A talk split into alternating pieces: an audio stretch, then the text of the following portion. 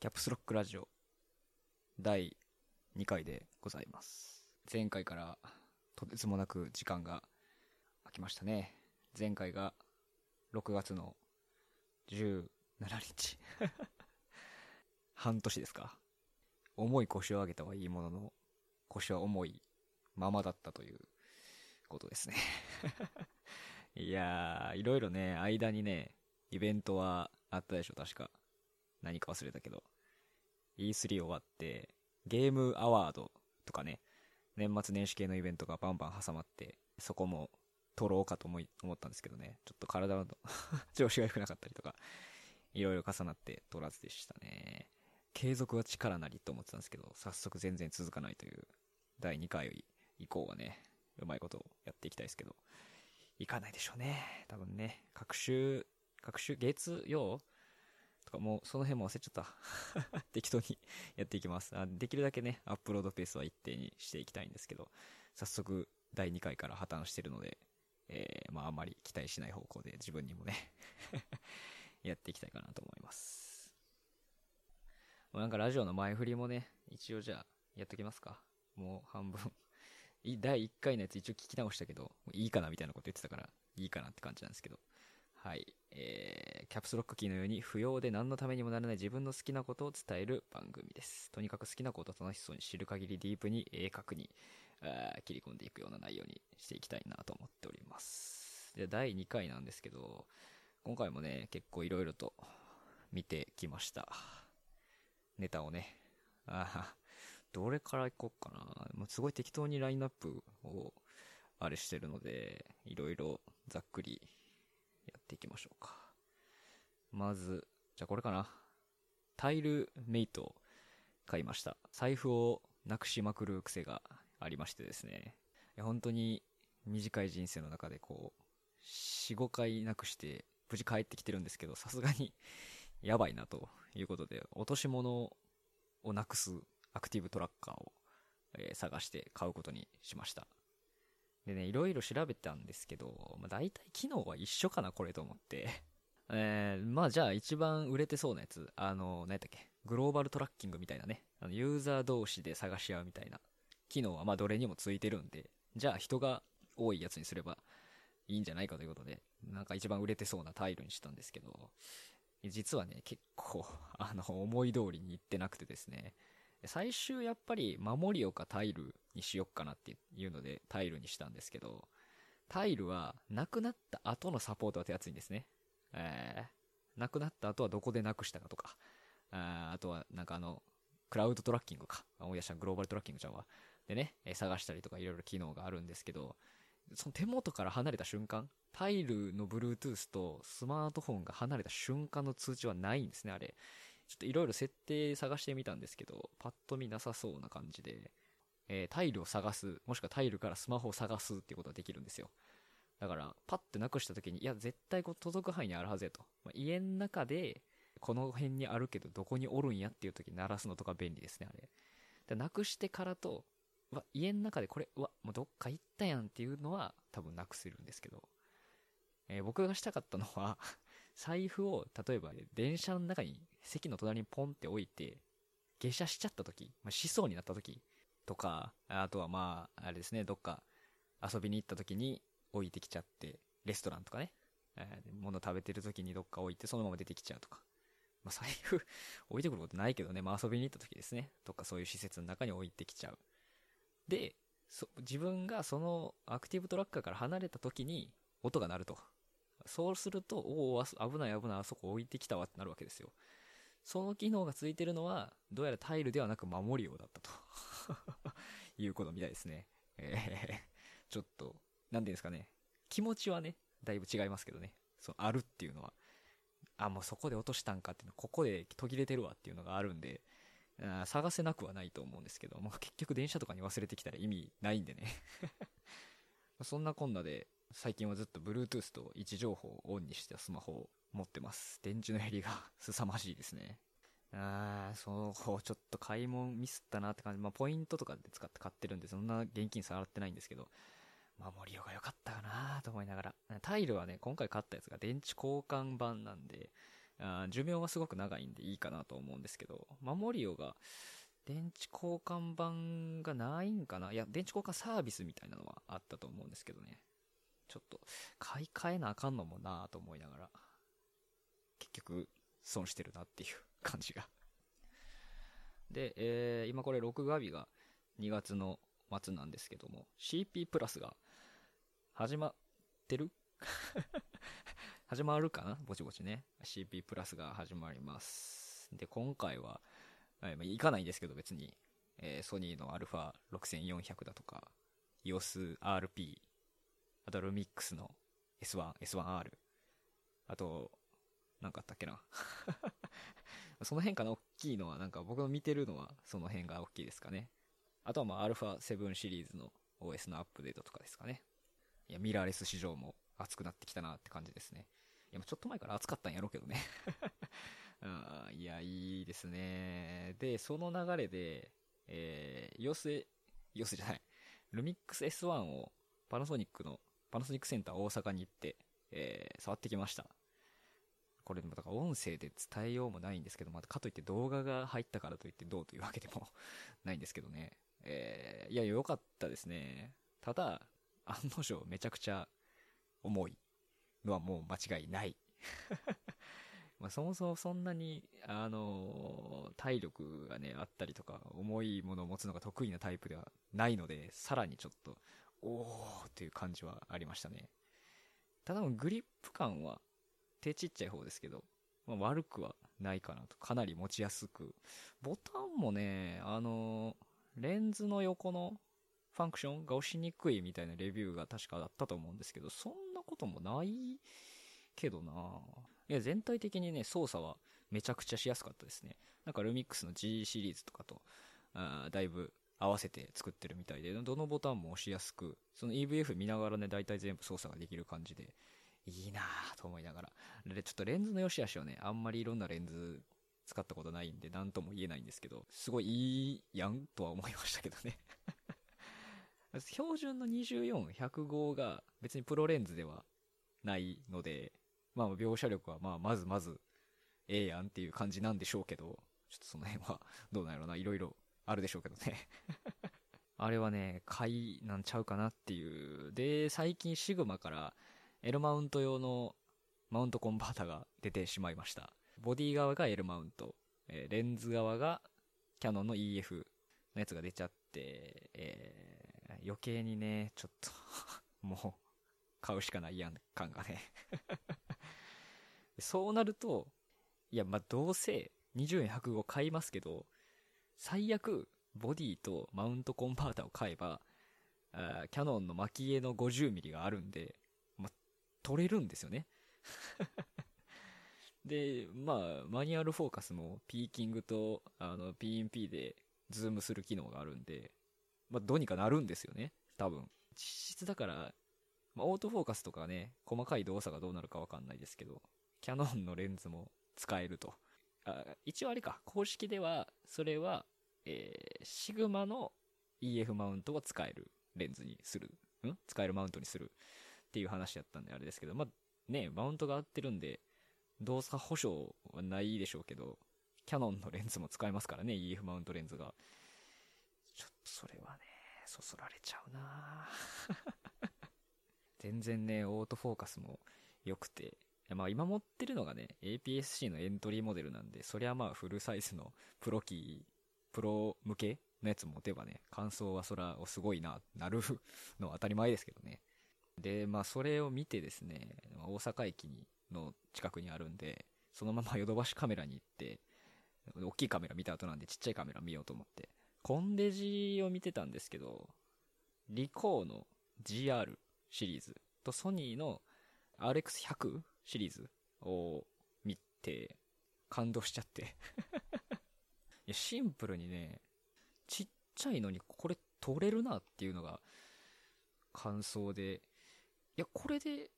ええやんってちょっと 思っちゃったんですよね。GR2 とか、まあいろいろね、機能をそぎ落としてる面はあると思いますけど、えー、35mm?35mm 換算 35mm やったかな？で、な、何倍だっけ ?APS-C かな？センサーサイズが。あれでね、7万とかでしょ ?GR2 が。1個欲しいやんってなりますよね。あのポケットに入るサイズのカメラ。RX100 の 6?6 世代目が、なんかもうてんこ盛りで5倍とか6倍の光学ズームみたいなのがついて12万とかでしょ？あれも APS-C で確かセンサーサイズが。いや、欲しいなって思っちゃいますよね。その多分クソでかいの見た後に、あれを1台持つこと考えたら、すって、取り出せるやつ欲しいな、なるよな。考えちゃいますね。物欲が あと、オズモポケット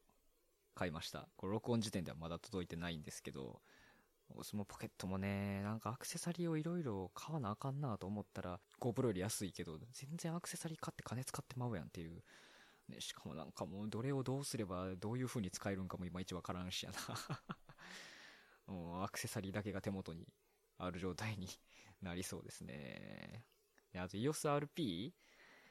やまあ R は、EOSR はなんかこう、なんかもうちょっとって感じがね、ちょっと自分の中でしてて、乗り換え先はなーというのを思ってたんですけど、RP は、あれ多分、今持ってるボディ打ったら、差額多分、10万ぐらいで買えちゃうんですよね。あれありちゃうっていう なる、なっちゃってるんですよね。どうせ最終ね、あの、フルサイズの、えー、ハイヤマ向けとかに行きたいんで、あれですけども、なんかつなぎでその値段で買えちゃうんやったらええんちゃうって 思っちゃうな。まあ、10万で多分レンズ買った方が色々いいんかなって気もするけど いや、悩ましいですね、あの価格は。価格、サイズ感はね、ちょっと置いといて、機能とか操作性も多分、いろいろ物足りんやろうなと思いつつも、10万ちょっとでフルサイズかっていうのは考えちゃいますよね。いやう、まいと思いますわ、あれ。どうせ、あれでしょ？プロも、プロ向けのいいやつ出るんでしょうけどね、EOSR シリーズも。ゲーム、ちょうどね、2月28日、任天堂ダイレクトがありまして、ポケモンの新作の発表がありました。ソードとシールドね。いやー、すごい、なんかね、ついに汚感もありつつ、いやでも見たなっていう感じも ちょっとしますね。3D モデル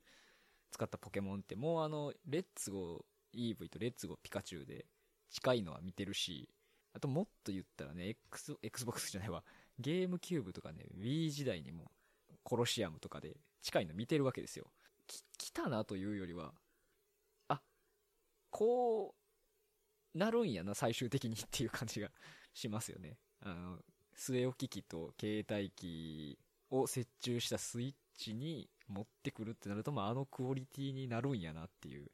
ストーリーラインがね、どうなるか気になるところですけど、そう、なんか、サッカースタジアムみたいなのに入場していくシーンあったでしょどういうことなんやろと思いながら。しかも、ソードの方は、何狼みたいな。え、でも、いや、シールドの方も狼みたいなついてたな伝説のポケモンっていうスタイルじゃない感じにするんかな既存のポケモンが出るのはもうすでに匂わせてましたし、でも全く新しい土地で、あそこに住む人たちとか生き物たち、ポケモンの、あれが見れるみたいなことを言ってましたけど。気になりますね。ゲームボリュームがどれぐらいになるのか。2019の冬でしたっけ？もう今年中に発売しちゃうと。いやー、全世界同時発売予約するかな じゃあスイッチ逆に外でちょっと遊びにくいから家でがっつりやる感じになっちゃうなって考えると難しいとこですけどね。続報に期待ですかね。もうちょっとストーリーラインを知りたい感じはしますね。えー、マインクラフトのね、えー、レルムス、有料で公式のサーバーを借りてあるマルチプレイのやつね。あれをちょこちょこ契約して遊んでたんですけど、あの、更新がうまくいかなくて、ったるくなってきたんですよね あと、拡張性がね、用意できないのも結構困ってて、あまあ、最終的にね、いろいろ遊んだ結果、あ後からサーバーにモッドを入れたりとか、その手のことをしたくなるわけですよ。なんかやってると。それができないんですよね、レルムスは。なんで、えー、ワールドデータを落としてきて、この葉の VPS サーバーを借りて、マイクラフトサーバーを立てて、そこにデータを移すということをしました。長い戦いでしたね。えー、なかなかね、コマンドラインでを使ったりとか CUI で操作したりっていうのが本当に慣れない感じが続いてですね、しっかりサーバーを立てれるようになるまでとんでもない時間がかかりましたね。まあ、おかげで無事、えー、サーバーの方立てれて現在運用中なんですけども、あまあ、あんま遊んでないんですけどね 立てて満足して終わりみたいなとこちょっとあるんですけど、まあまあ今後ね、なんか VPS は別のやつに活用してうまいこと言ったらいいかなって、うっすら考えて 銭を落とす感じです。あー、デボーション。還元やったかな。ちょっと漢字の読み方忘れちゃった。あの、還元の間に願うっていうしね。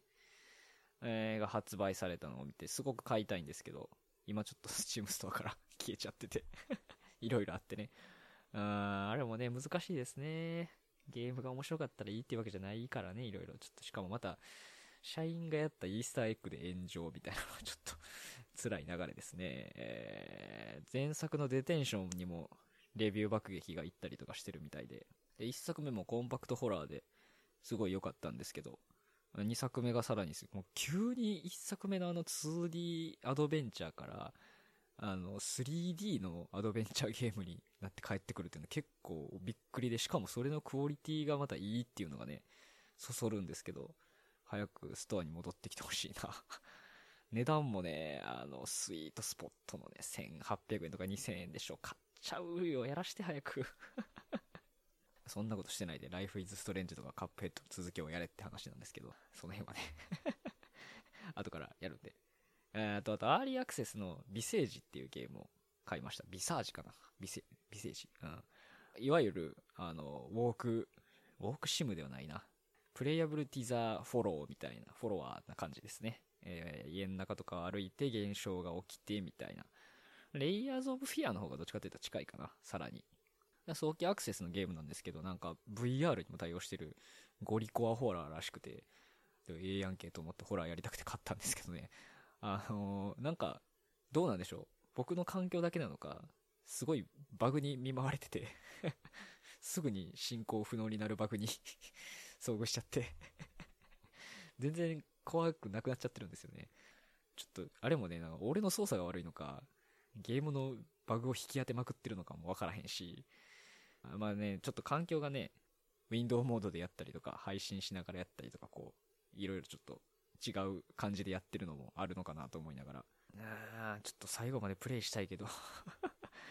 今日そがれながらも別に全く怖くないわけじゃないから、その、バグ、バグなのかわからん状況でこう、うろちょろさせられるのがすごい怖いあれもちょっと最後クリアまで行きたいですね。クリアまであんのかな？クリアまではないんか。今年もいっぱい映画を見てるんですけど、実はまだ全然劇場に見に行ってなくてネットフリックスとアマゾンで見た本数は50本頑張って見てるんですけど、だいたい1日1本行くか行かないかぐらいのペースですね。えー、今年も順調でございます。すでに昨年の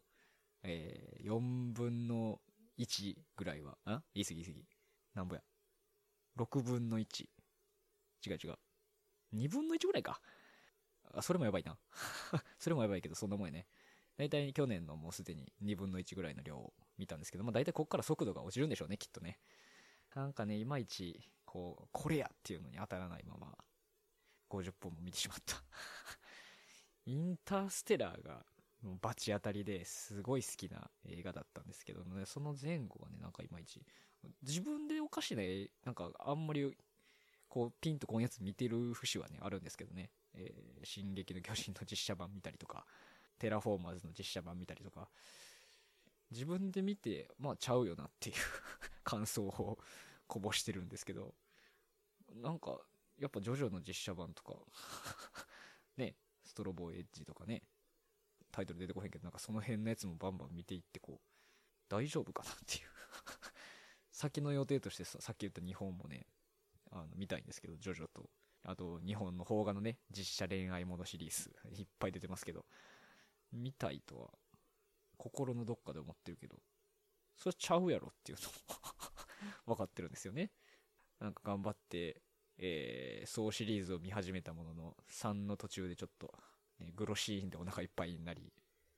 かたやバイオハザードもザ・ファイナルまで行ったものの、ザ・ファイナルを見る気があまりせず マトリックスも、えー、思い出すために一作目を見たものの、ちょリローデッドと、なんか、その次のやつは別にいいかな、みたいな 気分になったりとか、シリーズものをね、見たい、ゴッドファーザーとかね、見たいけど、あれに関してはもう一作目を見るのにも結構こう、ハードルがね、古き良き名作はなかなかハードルがありますね、見始めるのが。バックトゥーザフューチャーもね、2まで見て3見てないんですよ。なんでやねんと な誰かに怒られるやつよね。これ、バックトゥーザフューチャー2まで見て終わってんの。しかも結構前やし、みたいな えー、シリーズものの映画はね、シリーズで見たら面白かったりとかね、いろいろあるんですけど、なかなかなんかこう、ね、長いやつは途中でこう、クッとこう、あ、いいわってなるんですよね。007とか、007とかもなんか一作目からバババッと見たらいい、面白いんかなとか思うけど、でもワイルドスピードは多分ほとんど見たんですよね えー、どれ見てないかな東京ドリフトを見てないかな？それもでも多分ちょっとちらっと見たんよね。そんな感じで、なんかいまいちこう、ピンとこない映画を、自分の中でピンとこないまま見進めていってる感じが、多分劇場に行った方がいいんやろな、ここで一回。新鮮な気持ちになった方がいいんでしょうね。なんか、アクアマンとか、アリータとか、見に行こうかな はい、じゃあ、とりあえずこんなもんで、結構喋ったかな。と思ったら前回も30分くらいやったからまあ、あんま長くなると編集めんどくさいし、自分で自分の声を永遠に聞きながら無音をカットしたりとかするの、辛いんでね え、まあこんな感じですね。結構喋ったと思いたいです。第3回は、いずれ配信します。え、またネタがちょっとポツポツ溜まった頃に喋りに来ようかなと思います。それでは。